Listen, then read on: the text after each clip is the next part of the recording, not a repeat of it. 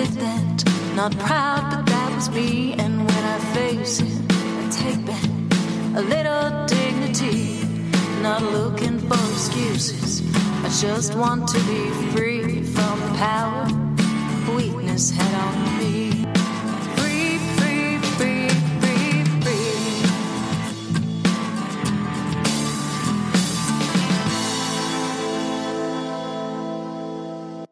Hi, everyone, and welcome to the Bubble Hour, where real people tell real stories of addiction and recovery. I'm your host, Jean McCarthy. I write the blog Unpickled, where I've been telling my story of life after alcohol since my first day of sobriety in 2011. I tell my story there, and I hold space for your stories here. And today on the show, I welcome Keith Keller. He's the author of the Infinite Recovery Handbook, and uh, I think we're going to have a really fascinating discussion today. So, Keith is a registered nurse. He's also studied several modalities of alternative and energy healing approaches. And so, as a guy who's been in recovery for almost three decades now, he brings personal experience plus a wide breadth of approach to his uh, method and practice of recovery. And uh, he's got a lot to share with us today, not only his story, but informing us on some of the things that he's learned about other ways to approach recovery. Keith, welcome to the Bubble Hour. Hi, Jean. It's great to be with you. Thank you for that really nice introduction. Well, I'm glad you're here, and I'm super interested to hear what you have to say today. We were talking just a little bit before we came to air, and I was telling you about how on the bubble hour we always talk about the patchwork approach to recovery, and that this podcast is really a way for us to hear how other people are doing it and to learn about things without making recommendations or diagnosis or anything like that. We're just all sort of sharing our story and how we did it. And so I always love to hear about people that have really done some of the traditional things and are trying some non traditional things and have learned along the way. So I feel like you have a lot to tell me. So why don't we start by hearing your story? Let's get to know you a little bit and tell me what happened 28 years ago that brought you into a life of recovery. 28 years ago. It, it seems like 30 or 40 years ago. No, it, it uh, it's funny how, how time is is uh, uh, just just goes by. Uh, anyway, um, well, I started life as a musician, and uh, at a very early age, uh, started playing drums, playing in bands in uh, high school, and a school night might find me out at a bar, say at the tender age of fifteen, playing with much older uh, fellow musicians and getting paid in drinks. And of course, that uh, led me into a, a, wild life where uh, partying became enmeshed with my music, which I, I was very passionate about, and I, I, worked very hard, and I was, I was somewhat talented. I pursued music after high school, and, and by this time I, I had established myself as uh, uh, my my habits of um, partying and, and, drinking and uh, kind of a polysubstance abuse. Reality was to be avoided at, at all costs, and uh, probably daily pot smoker, and uh, you know it, it, was a wild life. And I won't say you know it, it wasn't fun. Um, it's miraculous uh, that I didn't uh, hurt myself or or others, and, and so it went through my my twenties. I stumbled into the medical profession and really almost in a blackout went to um, a technical program and became a surgical technologist, which is kind of a responsible job where you are in the operating room during surgery, assisting surgeons, responsible for the instrumentation and equipment. And uh, so, you know, here's here's a real paradox. I've got this, you know, I, I kind of like this respectable thing, you know, regular paycheck, benefits, um, paid vacation, and and stuff like that. Yet, you know, I'm I'm this rebel musician and. Uh, leading this, you know, wild life on, you know, on the outside, and of course, the the two were frequently in, somewhat collision, uh, and those, you know, those late night call-ins for those uh, emergency surgeries. Uh, you know, finally the you know the writing was was starting to be on the wall. My supervisor one day says, "I got to talk to you. There's been some concern." And, and so, uh, okay, yeah, the, the writing's on the wall. But, you know, when did scare tactics ever really work with people like us? So, uh, you know, that continued until uh, it really just all hit bottom. Uh, I was in a, in a, relationship, which was was really a struggle. Uh, there seemed to be some conflict with the neighbors. Uh, bands were, you know, every band I was in seemed to be firing me, and uh, of course, work is, is you know, uh, the writings on the wall there. My mother passed away uh, when I was thirty, and you know, within she oh she she died of the ravages of alcoholism and you know, in her late 50s at a younger age than I am now. I'm, I'm 59 as I sit here. I'll be 60 in a couple of weeks, which I, I can't believe, but that's another conversation. So, you know, all this stuff, you know, the, and, and a little uh, grieving uh, thrown in, uh, stressors, and uh, I just had a, a, complete meltdown and hospitalized myself uh, at uh, a local rehab um, I went into the crisis unit, not so much. They, now they had a separate rehab unit, but I kind of, you know, I was I was a little leery of that. And uh, of course, they, you know, called me out on, you know, all, all my substance use, all my behaviors, all my uh, wild ways. And I, I knew going into that that they were, you know, there wasn't going to be happy hour. Uh, by the pool there, um, and, and it was you know groups and you know and of course you know there's always that one counselor or nurse or you know person there that kind of has your number, puts you in the hot seat, calls you out on your BS. And I was fortunate enough to, you know, to have that that guy who, you know, he got me thinking. He shoved a big book in my hand, and I went out after that. Um, and I, I think I lasted uh, ten days or two weeks in sobriety. I, you know, I was introduced to AA, the traditional model, went to a few meetings, and, and kind of went for, you know, okay, I'll, I'll, check this out. And of course, picked up that first drink, which, uh, you know, as an experiment, of course, and uh, yeah, maybe I can handle it now. And uh, I handled that first drink so well that, you know, two days later, I handled a, a six pack. And by you know, the end of the, the week, uh, that open bottle of vodka was under the seat of the car again. And I didn't really know how that happened. But that's a, a valuable lesson that I, you know, hold on to to this day. Uh, so, brief experience of recovery and now bouncing uh, in that limbo uh, between recovery and uh, you know, active addiction. I, I, saw, hey, this isn't getting any better. I can't control this. What do, what do I? So I started trying to go to those meetings, and you know, spent a period of time. I call it my orientation period, where I really was trying to get what they get, to have what we have in recovery, without doing what we do in recovery and you know i kind of had to do that experiment I, I, I, did my couple of months in that and all it did was get worse until uh, had a uh, uh, an injury which sidelined me from work and you know i, I was powerless uh, as we like to say and, and, drank around the clock pretty much for 10 days till i tried to go back to work and this, this was 28 years later i'm sorry it took me a couple minutes to get to your original starting point. So 28 years ago, uh, I, I, show up at work, and uh, you know it wasn't like I was just hung over from from a 10 day bender. I, I, was still drunk, and my my manager called me out. You know, this is the one that had said, you know, a couple of months earlier, Keith, there's been some concern. And so, you know, I knew the jig was up. Um, the the weight of my irresponsibility and, and my, my self-loathing it crashed down on me like a ton of bricks and i instead of uh, you know uh, waiting somewhere for her to come chew me out uh, I, I, changed my clothes and snuck out the back door and i went home and i thought about ending my life okay I, I, the feelings of despair of unworthiness of, of um, you know it, it was my absolute bottom, at least to date. And, uh, you know, I, I didn't want to die.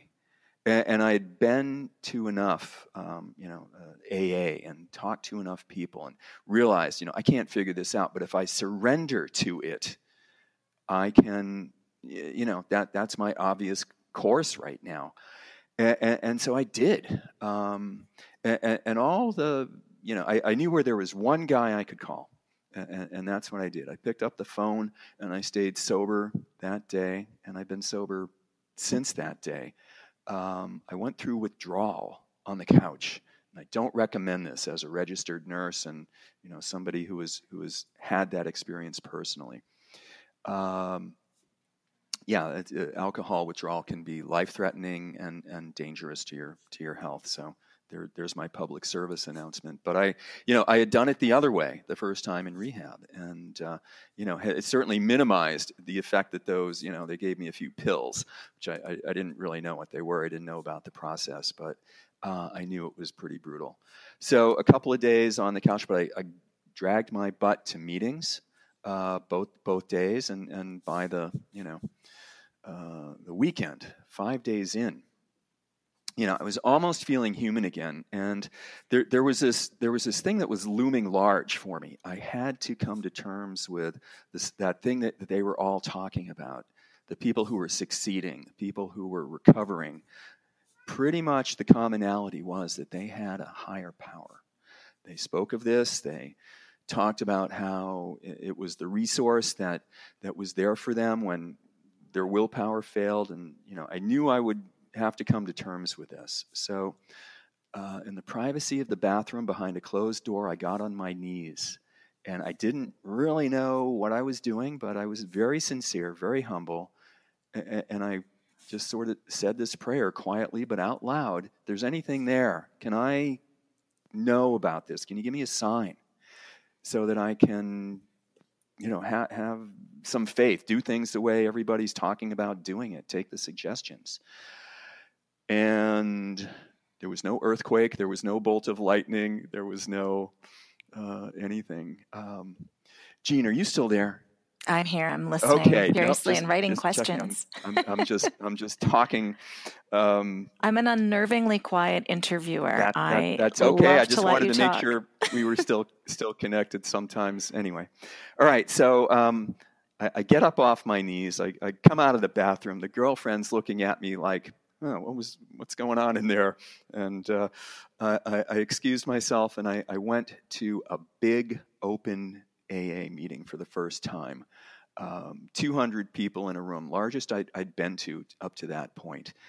And um, speaker meeting, you know, the, the, the basic, uh, you know, drunkalogs. Uh, so the third person speaking that morning was a young woman. And I was somehow sure I had seen and heard her before to the point where I even thought about, okay, I'm just going to take a break. I'm going to go out and have a smoke or something, and you know, because because this is a repeat. And uh, no, no, no. Okay, I'm no, I'm really being dedicated. I'm going to sit and listen.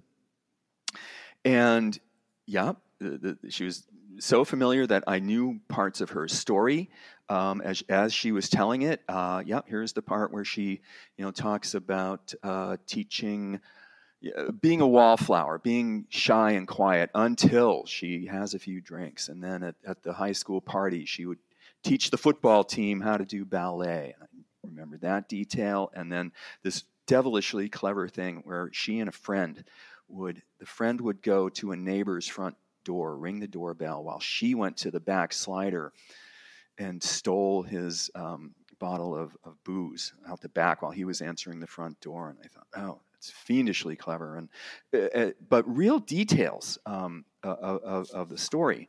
Um, I'm, I'm, remembering, and uh, you know the self-loathing, the fights with her mother, uh, the laundromat, and uh, just and, and so she finished up, and they called the break, and as I was you know heading outside to have that that smoke I'd, I'd postponed, our paths crossed, and so I said hello, thanked her for you know speaking, said um, you know, I heard you before recently, but um, I got a lot out of it this morning. Thank you. And she was with another young woman, and they looked at each other strangely.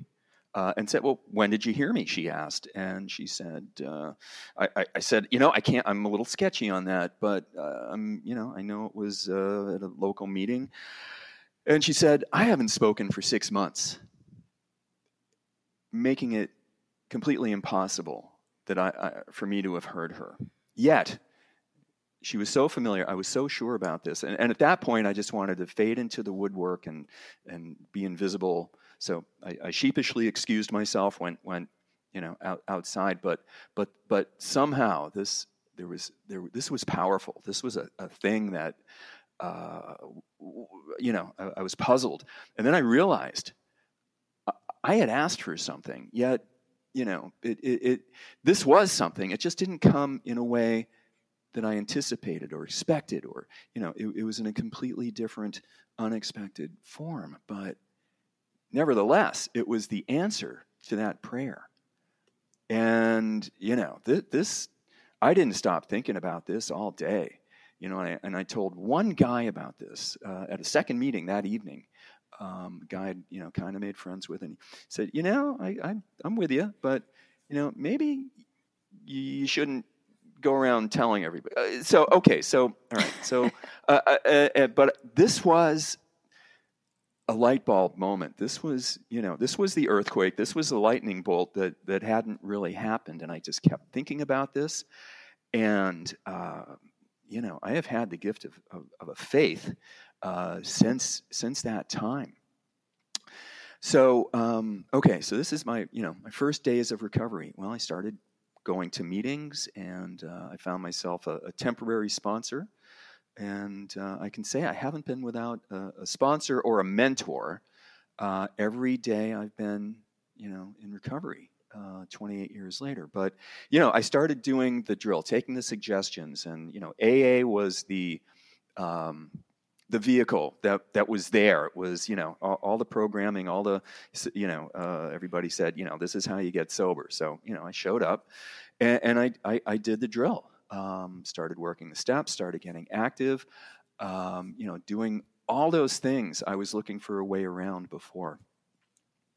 And uh, time just started to accumulate and I, I, was staying sober. And you know I, I, fixed that whole train wreck at work took responsibility faced the consequences of my actions and i was serious. Now you know i was i was a cat who had used eight out of nine lives to be sure but i was good with that. Sometimes when you know your ships are burned and there's no way back you know the only way forward is, is to just do what's in front of you. And you know that was that was part of it for me and I, I was serious and uh, so stuff happened. Um, you know, I started, you know, asking questions to be sure at, at, at, the meetings and getting a little judgment, getting a little keep coming, uh, some of that stuff. And that was important to me, which I'll explain about a little later. But I, I had some wonderful and amazing things happen. Uh, I, I started pondering the larger questions, pondering, you know, spirituality, because I had that that gift. You know, what what's that what's that mean to me? What's you know what's the meaning of my life? What's what's the meaning of the experience of having addiction? Um, what am I doing with my life? And uh, so I was you know I was working in the operating room, and one day I come back from lunch, and I look over. You know I'm checking the afternoon assignment, and I see a familiar face over in the holding area, and it's this woman. Her name is Lucy that I knew from meetings. I went over and and and, and said hello, and uh, what brings you here? Well, cancer brought her there, and she was having a diagnostic procedure, and I was assigned to it. Um, so I talked to her for, for you know a couple minutes, excused myself, and uh, said I have to you know go get ready for your, your your operation. I'll come back if I can. And as it happened, the surgeon was late that day, and I did have an opportunity to spend some time with Lucy. And and it was told to me later uh, by some some other people who who know her what comfort she took in that and this was new for me, okay, because my job involved working with the equipment, working with the, the, you know, setting up and just, you know, not so much being with, with the patient and, and uh, you know, doing the nursing end. I was a technician at the time. And, so, you know, that came as a, as a bit of a revelation. Um, the news was not good for Lucy. Um, and, and, you know, we, we grew very close uh, in the months that followed until she passed. Um, but you know what had been just a momentary thing for her was life altering for me because I started really thinking about, wow, man, that felt so amazing to to talk with her and then you know have it have it some good come of it at least you know help her feel better alleviate her anxiety and it was about that time that the right person asked me the right question in the right way while I was in the right place. And somebody said to me, Why don't you get off your ass and go to nursing school? And I realized, you know, what have, what have I been doing for the last 10 years? Well, I've been playing in bands. Uh, I've been doing this job in, in a blackout. And yeah, you know, maybe I could do more. So, um, as it happened, uh, there was an opportunity to start taking some courses if you wanted to further your career. And I did that pretty soon. I was I was back in, in college, like within weeks, uh, for the first time in, in over ten years. And I, you know, w- worked toward um, er- earning a nursing degree. I got into the, the program and and uh, you know graduated on the dean's list. Um, while working full time, while maintaining my recovery, and you know some other stuff had happened. And you know by the time I was five years sober, I had uh, you know, I was sitting there in front of my home group, t- telling you know my story and, and what had happened in five years. Um, not only had I stayed sober, I quit smoking, um, started taking care of my body, started working out, uh, earned a degree. Was was you know at, at the starting point of a, a, a new path in, in, in my career. Uh, bought a home, and, and I just externally seemed like this whole different you know person but but inside i was also um, profoundly changed. Somewhere in you know in that early on really in the first year or two i became somebody not you know much different than the guy who had the open bottle of vodka under the car. Um, and not just somebody who can't ever drink again okay? I became somebody who stays sober under any and all circumstances no matter what um, in, in, fact, I became, you know, kind of a, a different version of myself, uh, a different person who is almost free of the addiction. I never thought about or wanted to use or drink or get high. Um, and only in these abstract circumstances where, uh, you know, uh, something would go wrong, and, and I'd think abstractly, oh, yeah, this is the stuff people drink over, huh? People relapse over these. Yeah, but it, I never wanted to. So, okay, so I started a, a nursing career, and I had lots of, uh, as the saying goes, forced feedings of humble pie. Uh, in, in, in, my recovery, in relationships, uh, in, in, my fledgling career as a nurse, um, lot, lots of challenges, lots of learning opportunities, lots, lots of character building you know, but I but I kept doing the work and uh, you know kept kept asking those questions, and uh, you know, a, a, kind of a spiritual mentor took me aside one day and said, you know, Keith, um, you you rub people the wrong way sometimes, just just by the way you are.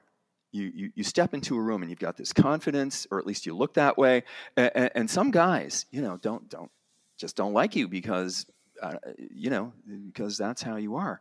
And I realized, um, wow, that's that's a lot to wrap my head around. But it had been something, you know, I, I, I was pondering, and it, it, sometimes it's, you know, these these things come along to make us question ourselves, certainly, and and and I really look at my side of the street in most things. Um, but but this was this was very useful to understand that um, you know, some sometimes it's not about basing my happiness on the opinions of others. You have to, you know, sort of declare, you know, where you stand on things um, and ask those questions.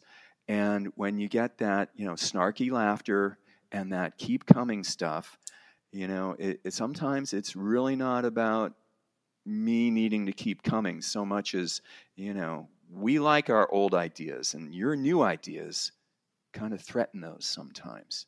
So, you know, a, a real learning and growth process, and, you know, in my first uh, 10, 10 years or so. So uh, life went on, and I became interested in alternative and complementary healing. I started asking questions about okay, so I'm in this mainstream medical career, nursing, and uh, uh, there, there's more. I had an experience where um, I was in a, a, relationship with a woman who was a, polarity therapist, and I asked her, "What's that?" She says, "Well, close your eyes. I'll show you." And, and I just stood there, and I sort of felt myself being pulled off balance. It was like somebody was pulling me. And I opened my eyes, and she's got her hands sort of about three, four inches in front of me, as if she's manipulating a, uh, a structure connected to my body, except she was not. She moved me in physical space without touching me. And I'm like, oh, okay, that happened. And, you know, do you just go home and make dinner after that? Or you know, the, the world just changed. Come on. And, and, so this sort of sent me off on another whole, you know, path of questioning, um, you know, the, the five sense reality. There is just more than we see, hear, feel, taste, and smell. And I wanted to learn about this. So I started pursuing that and reading and consuming all, all of this uh, stuff. And I, you know, it was made for a nice dinner conversation. And, and it took me a while to integrate all that Actually, it didn't always make for a nice dinner conversation because sometimes the person having dinner at me would start sneaking peeks at their watches, or, you know, and I could tell, all right, I, I have to figure all this out for myself. So I did. I just, I just kept at this and, uh, you know, stayed stayed sober started doing a lot of different things in, in nursing gaining a lot of experience there but also understanding that you know that there's a much wider picture than this and and uh, learned how to take care of my own energetic system and learned how to you know kind of sense and be more intuitive about other people until about eight years ago uh, you know now uh, reading a lot of books and, and a lot of influences and, and so forth i, I uh, heard a guy talk on the radio and I wonder, you know, I'll check out his book.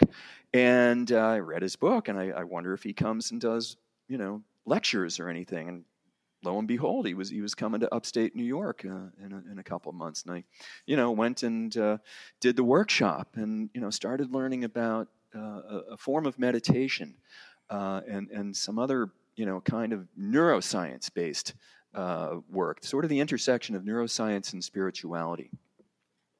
And, and that was Dr. Joe Dispenza, and he is one of my um, big teachers. Um, so since then, you know, I've, I've, done that work for a long time, been to you know all kinds of workshops, um, and and learned uh, how to you know apply that type of transformation that involves um, elements of epigenetics, which is a new science which tells us that we are not slaves to our genetic destiny. We can rewrite our genetic blueprint.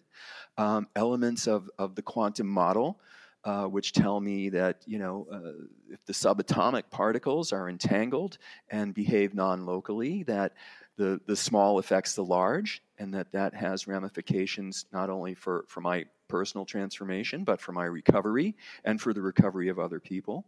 And, and, that time is not necessarily the linear past moves into the present, moves ahead to the future thing that we've all been conditioned and agreed that it is. So uh, let me just talk about that for a second. We have this relationship. I can remember the past, I can act in the present, which would influence the future, but I can't remember the future. I can't act in the present and influence the past, except that is not exactly written in stone. And, and that's something I'll, I'll, I'll come back to in a couple minutes.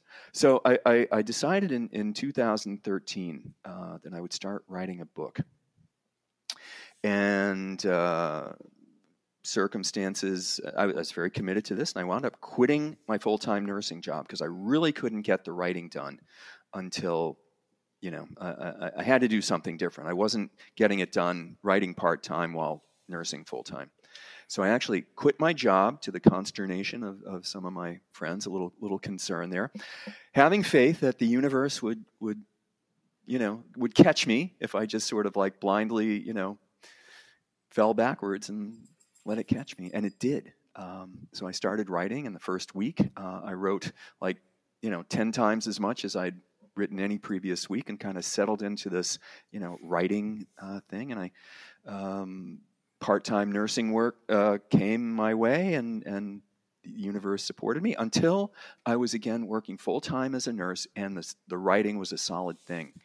Um, so uh, published the book in 2014 and thought, great, now I'll just sit back and, and watch it fly off the shelf. You know, everybody will be buying it on Amazon. It'll go viral, and and uh, everybody will know about this amazing you know model of, of recovery that I'm, I'm you know forming. And of course, you know, none of that was true. Um, it you know kind of kind of languished, and I you know did a few interviews and just really didn't quite know how to do it. But it was all wonderful training. I made every mistake you can make as a fledgling writer and um, learned every lesson and have applied all those as I, you know, wrote my second book, which uh, came out the beginning of this year. Now, the, the cool story about that book is um, that I, uh, I pitched my first book to uh, a publisher and she said, here's, here's the book we'd like to acquire. And she talked about a, a, a guide for people who need, you know, help in, reco- you know, what do we do? And, uh, yeah, well, that's, you know, not what I'm, I'm doing. And, but I thought about it and I realized, you know, I could write the crap out of that book. And, and I, you know, got back in touch with her and said, listen, I'm, I'm going to do this. Uh, I'll get you some sample chapters. And a couple of months later, when I did, she said, All right, now the board of directors wants a, a, a fast, profitable uh, book on, on overdosing. And, and that was, you know, not what I'd started. It was not, you know, my mission at the time. And it sounded like such a cash in um, that, you know, I wanted no part of it. So we parted company and I kept writing. And so my new book uh, came out the beginning of this year. It is a nuts and bolts how to guide for anyone who is poised on the brink of deciding they have an addiction, how to enter recovery, enter rehab if that's indicated, um, establish recovery, how to move forward from there. Um, I talk about all, all the landmines. Um, and you mentioned patchwork recovery. And, you know, that really resonates with me because I, I, I have two uh, principal mantras. The first is that recovery is a skill that can be learned by anybody. The traditional model is mysterious. People think if I go to a few meetings, get a sponsor, um, show up, um, you know, get in the middle instead of falling off the edge, uh, that that kind of thing. You know, I, I hope I'll I'll stay sober, and, and it's it's a crapshoot. And you know, let, let's take the guesswork out of that.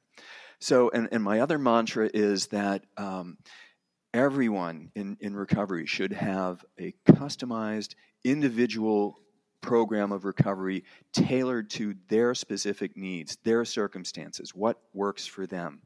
And that might look just like, yeah, go to AA, go to NA, go to meetings of, of smart recovery or celebrate recovery or rational, you know, something like, like just a program that's that's already in existence. You just show up, you you join, you you know go to meetings, and and you're in. Or um, it's not like that. You know, for everybody, that just doesn't work for some people. You you could do you know take what works from the traditional model, the steps. You could work them. You could see uh, a, counselor. You could get a recovery coach. You could um, get into the personal transformation uh, movement. You could, you know, and, and then there's the hidden gems that are out there. But what I encourage people to do is just get started. An object at rest stays at rest. An object in motion stays in motion. Go out there, make stuff happen. Look for, you know, the unexpected, like, you know, what happened to me uh, five days sober. And, and so, um, you know, this is what I uh, what I'm doing today, I am building a community uh, through social media. Uh, it is called the Infinite Recovery Support and Discussion Group. Uh, and uh, this is people from all different addictions who utilize all different forms of recovery, includes people with decades of recovery, as well as people still in active addiction who are comfortable in this group because we don't judge. It is, you know, everybody's accepted, everybody's valued, uh, everybody belongs here. So um, I'm really thrilled with how how that's you know come along. That's been going for about uh, uh, nine or ten months now, and uh, you know it, it, it's not for everybody, but I think it's one of the best recovery groups on social media. Uh, so I'm you know trying to get the word out about the book, about my my model of, of infinite recovery, which, as I said, endorses tailoring um, your your own program of, re- of recovery. So the first two parts of the book are, you know, do you have a problem? Here's what you can do about it. Here's how you establish recovery. On through the um, the booby traps. There's a chapter called "What Could Possibly Go Wrong." And I talk about, you know, what what what can go wrong. Um, too much emphasis on time, uh, com- complacency, um, the fear, lack, and limitation and judgment of others, um, you know, is, is the biggest landmine out there for the person new in recovery. Um, you know, we, we need to change a few things. Um, my opinion, but I, you know, I'm, I'm, I'm working toward this and, you know, I, I respect anybody's choices in terms of what they, they want to do with their, their own recovery. But um, I will, if, if you want to, you know, listen to, to how I've, I've done it, um, I, I, will tell you my take on the 12 steps. I will tell you um, about the pillars of recovery and what works in the traditional model. Um, I, have kind of looked at that, and, and, you know, do I need to go to a meeting every day? Or do I need to participate and be part of a community of like minded people who have uh, the same problems, the same goals as me?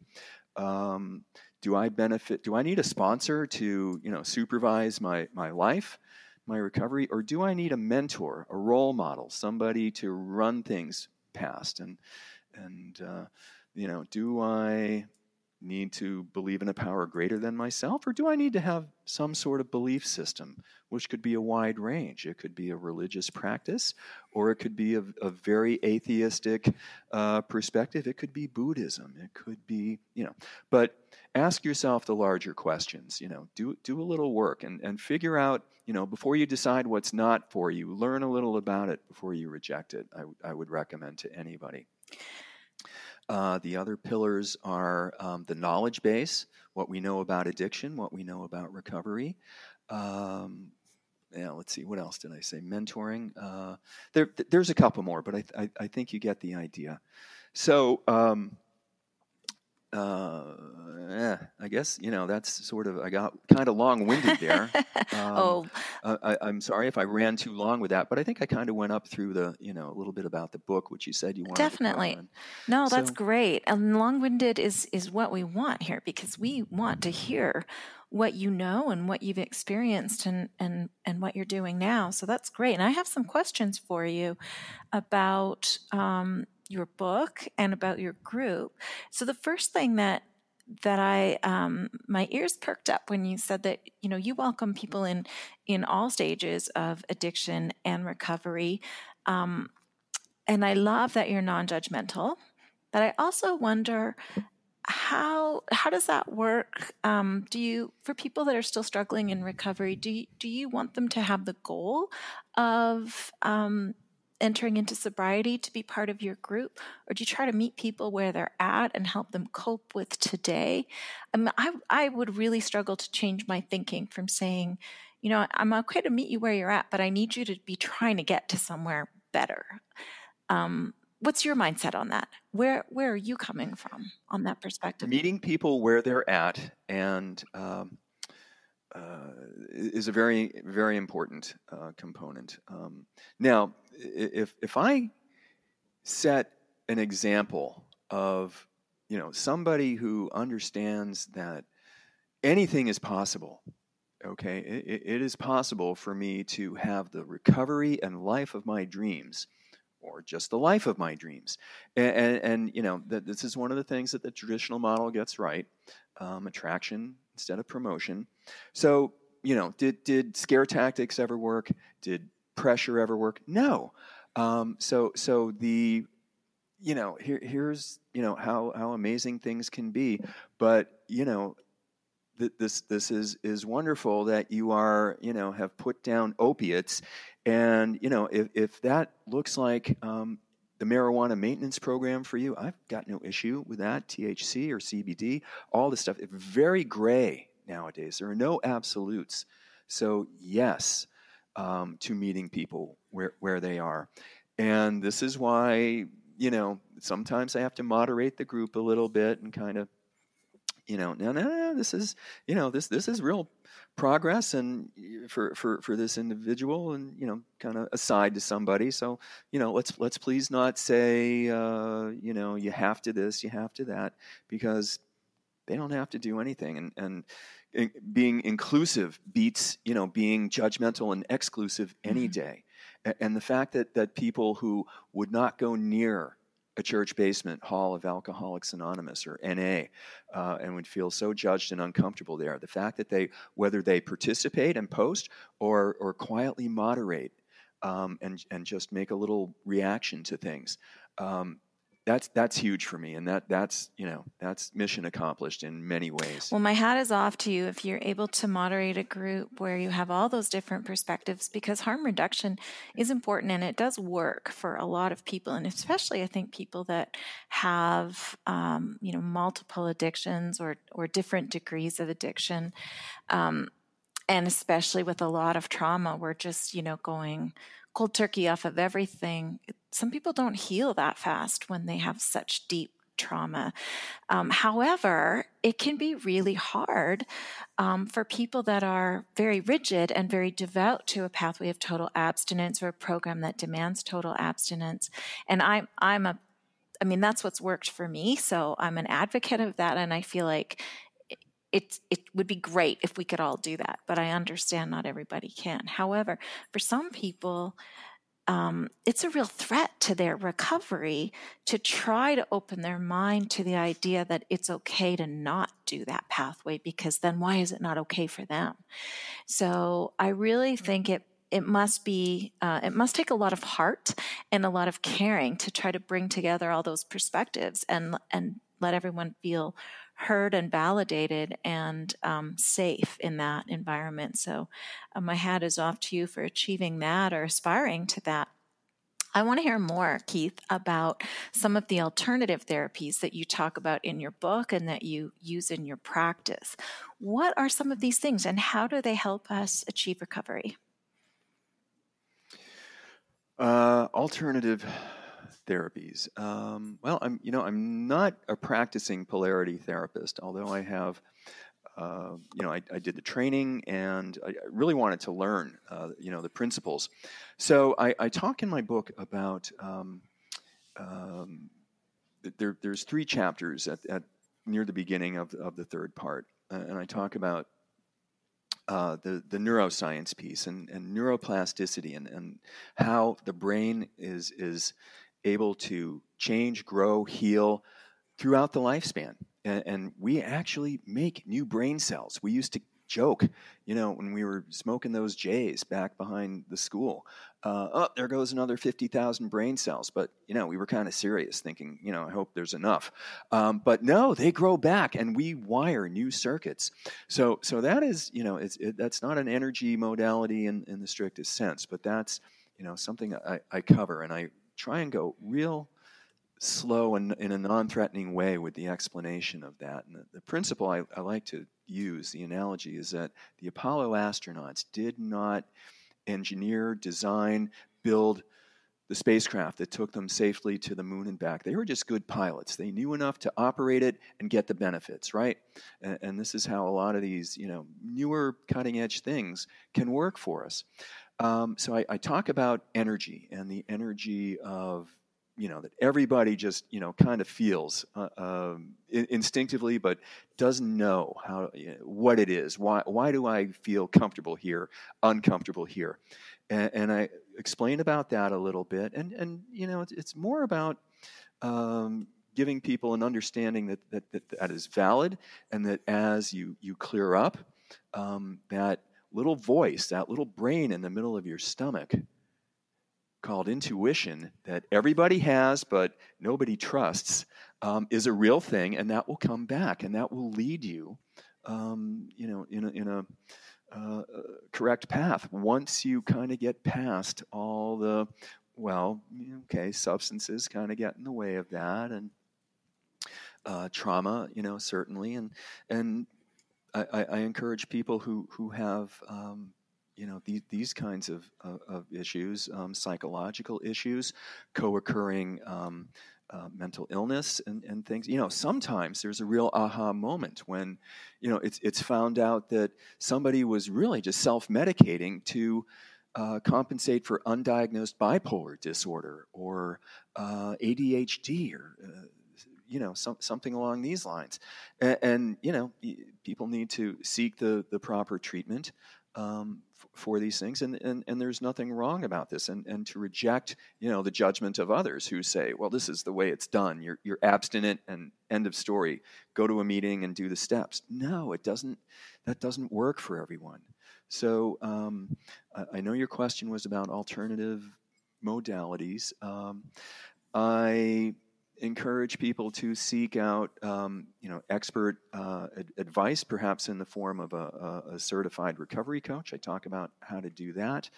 Um, everybody should, you know, once they're they're in recovery, should start to take care of their health. Um, should should see a, a, primary care doctor, and you know, for myself, I, I didn't see one for about a decade through my twenties uh, you know, made friends with my dentist again, and you know, started to you know take care of my body. So these are all important mm-hmm. things. Mm-hmm. You mentioned early on about going through withdrawal alone on your couch, and that it's not something that you recommend. Knowing now what you know about it, um, you know, with going through physical withdrawal for me was what sh- what really for me made me realize that I was truly addicted. I think it, it helped snap me out of my denial when I realized, oh my gosh, like my body is really suffering as it clears itself of, of this addiction. Um, it never occurred to me, and I didn't know that, you know, medically supervised withdrawal was important. And I, I certainly didn't know at that time that alcohol was, was one of the withdrawals that can be fatal. Um, so knowing what you know as a medical professional, but not giving medical professional advice, but just sharing what you know um, in a way that you feel comfortable. How, how, what is important? What is actually going on during withdrawal from alcohol, and what makes it dangerous? And how do people know well, the, if the they should be seeking medical attention during that time? The registered nurse in me um, stepped up and, and wrote a section in the book about how to do a little triage or initial assessment of, of yourself. And uh, okay, do I do I need a detox? Um, do I you know? And, uh, there there would be indications uh, like. Uh, uh, daily use, um, history of daily use, uh, and what you start to experience as you the hours pass. Okay, am I feeling agitated? Am I feeling uh, nervous? Am I okay? My my sleep is disrupted. My appetite is disrupted. Um, I feel like my heart is is is pounding. And you, everybody should pay attention to these things. And depending on you know what what their substance of choice was and what their you know amount of usage is, uh, they should at least be evaluated. Um, this is you know to some people this is, might might seem threatening. Um, but but it, it, it is important for, for your health, uh, your well being. Um, the central nervous system becomes uh, accustomed to a certain amount of sedating medication alcohol, central nervous system depressant, opiates, central nervous system depressant. And it basically wants to, its its job is to maintain a, a, balance called homeostasis. So it will start to compensate, and it will learn to compensate on a regular basis. Your central nervous system will compensate for uh, the uh, depressants. Uh, your, your cardiovascular system will learn, you know, to pump blood and maintain blood pressure where it would normally be depressed. Uh, your kidneys will become better at excreting the waste products. Your liver will become better at detoxifying them and breaking them down. And, and all of these things have ramifications when you suddenly withdraw that substance. That's why they call it withdrawal. Uh, all of a sudden it, the system is not restored to that balance. In fact, it goes off kilter. And it's like you are uh, going down a steep mountain road. And you know your your your system has been used to putting on the brakes uh, while you've been uh, stepping on the gas. You take your foot off the gas, the brakes. Well, actually, I got that backwards. Okay, the the body's putting on the brakes. Well, anyway, the car starts to roll faster. It pops into high gear, and you're in danger of crashing. I see. And, and, and so you know you need, in some cases. Um, to be medically supervised for this. And what they, they basically do is uh, in a, a, manner where, where uh, it's based on medical indication, they prescribe a medication and, and taper you down while your body has a chance to normalize. That's what the detoxification process involves. How long does that normally take? Is it three days, two days? Some people say opiate detox takes a couple of weeks. So there's a, there's a lot of debate about this, but um, for for alcohol detox, uh, 72 to 96 hours. For for an opiate detox, um, yeah, it, it, could be mm-hmm. longer. Mm-hmm. Um, and um, the physiological um, need, uh, dependence. Um, it, it's hard for us to know where that ends and the psychological dependence right. picks up, and we become also uh, addicted to other chemicals. I think you might hear my cat. Um, other uh, the chemicals that we produce, our own endorphins, our own uh, chemicals of stress, of, of our, our adrenaline, and, and, we're kind of addicted to our own drama too. And, and there's, you know, for the opiate addict, there's the thrill of the chase um, and, and, the score. Uh, for, for the alcoholic, there's a sort of a, a way of, of safeguarding our usage. You know, life becomes focused around that drink, um, and my behavior is going to reflect that. We don't even realize that we have altered, you know, our behavior, our our way of being to you know defend that habit. For for the alcoholic it, it takes the form of you know it's like two plus two doesn't equal four in matters of you know involving alcohol. For the opiate addict it is like threatened survival. And this is you know this is why we we talk about the choice and and the lingering opinion of many that the drug addict has a choice. And that is something that, you know, the, the pleasure reward center and the limbic system of the brain uh, completely commandeer, overwhelm, uh, and, and, hijack the higher thought processes. The consequences don't matter.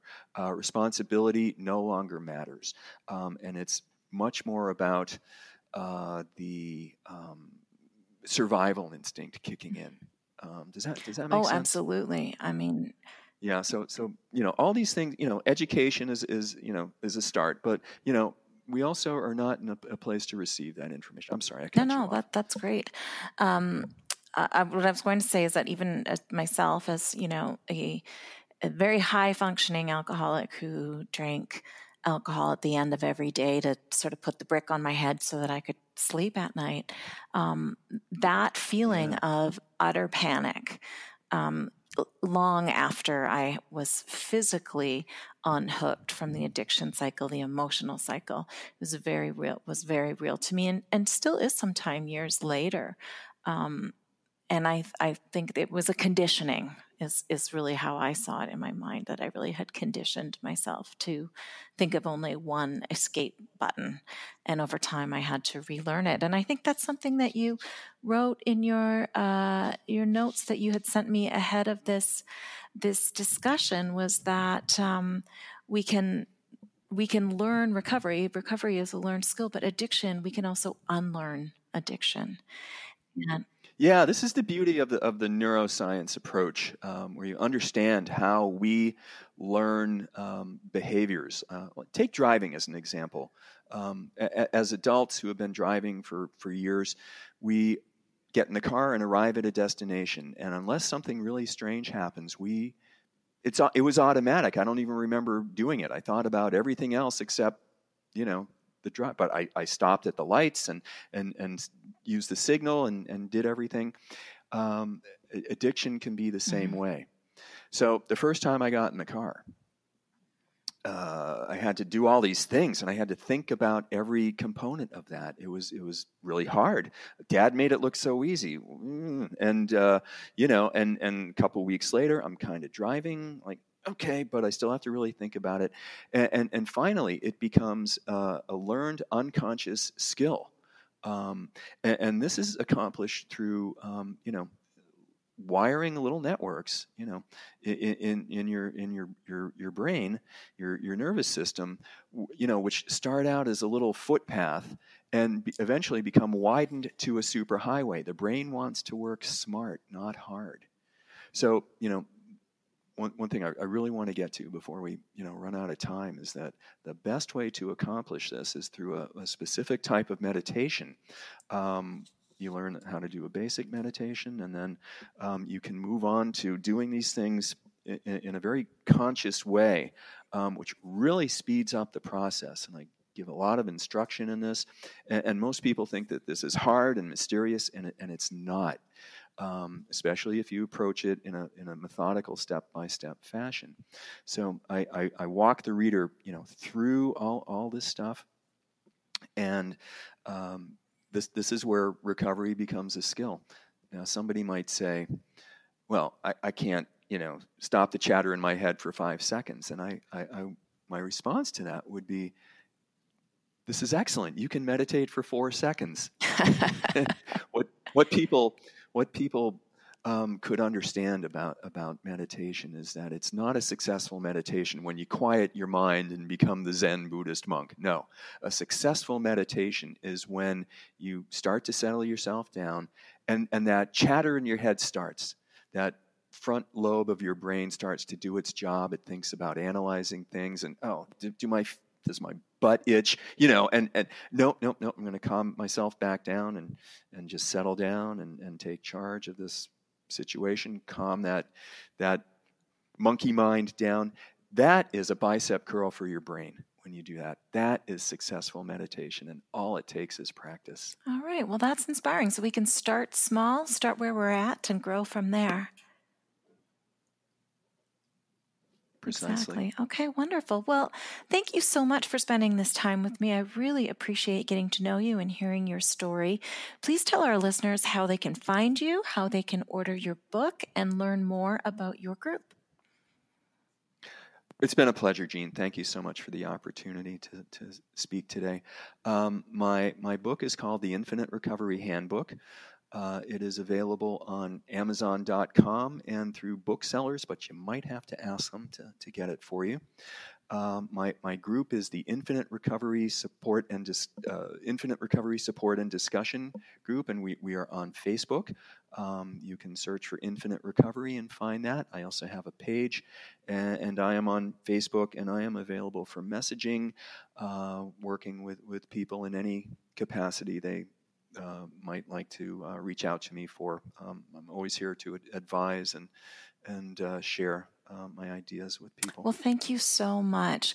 So, I've been speaking with Keith Keller, author of the Infinite Recovery Handbook, and you can reach Keith through so through your Facebook page. Is that the best way to reach you, Keith? Oh, I'm sorry. Thank you. My my website is uh, www.infiniterecovery.org. Excellent and this has this has information and links to Excellent. everything. Thank you, well, great. Well, thank you so much, listeners. I hope that uh, Keith piqued your curiosity to maybe explore some different avenues or look into some different things, and um, and be um, curious about the patches that you can add to your patchwork of recovery. It has been great speaking to you, Keith. Thank you so much, and everyone listening. Thank you all. Until next time, everyone, take good care.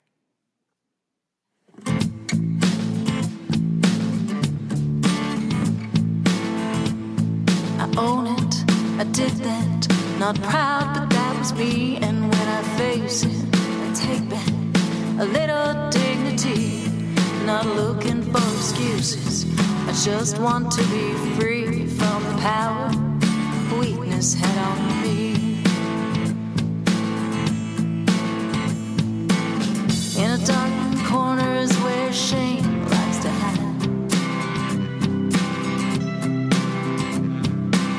just cause you think you're strong just 'cause you keep it all inside. It just stays and wait there to rob you of your pride. Turn the light on, turn the light on, you can shine. When you say, Oh, I did that, not proud, but that was me. And I take back a little dignity. I'm not looking for excuses, I just want to be free from power. Oh, this head on.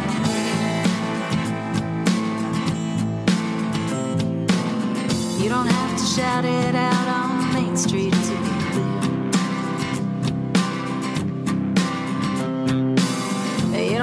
don't to whisper to confessionary ears.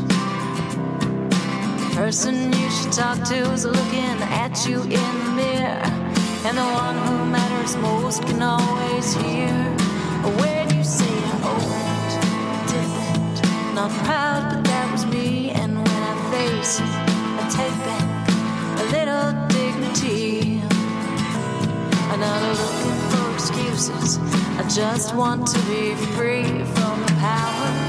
Oh, yes, head on me. When you say, Oh, I did that. Not proud, but that was me. And when I face it, I take back a little dignity. I'm not looking for excuses. I just want to be free from the power. Oh, yes,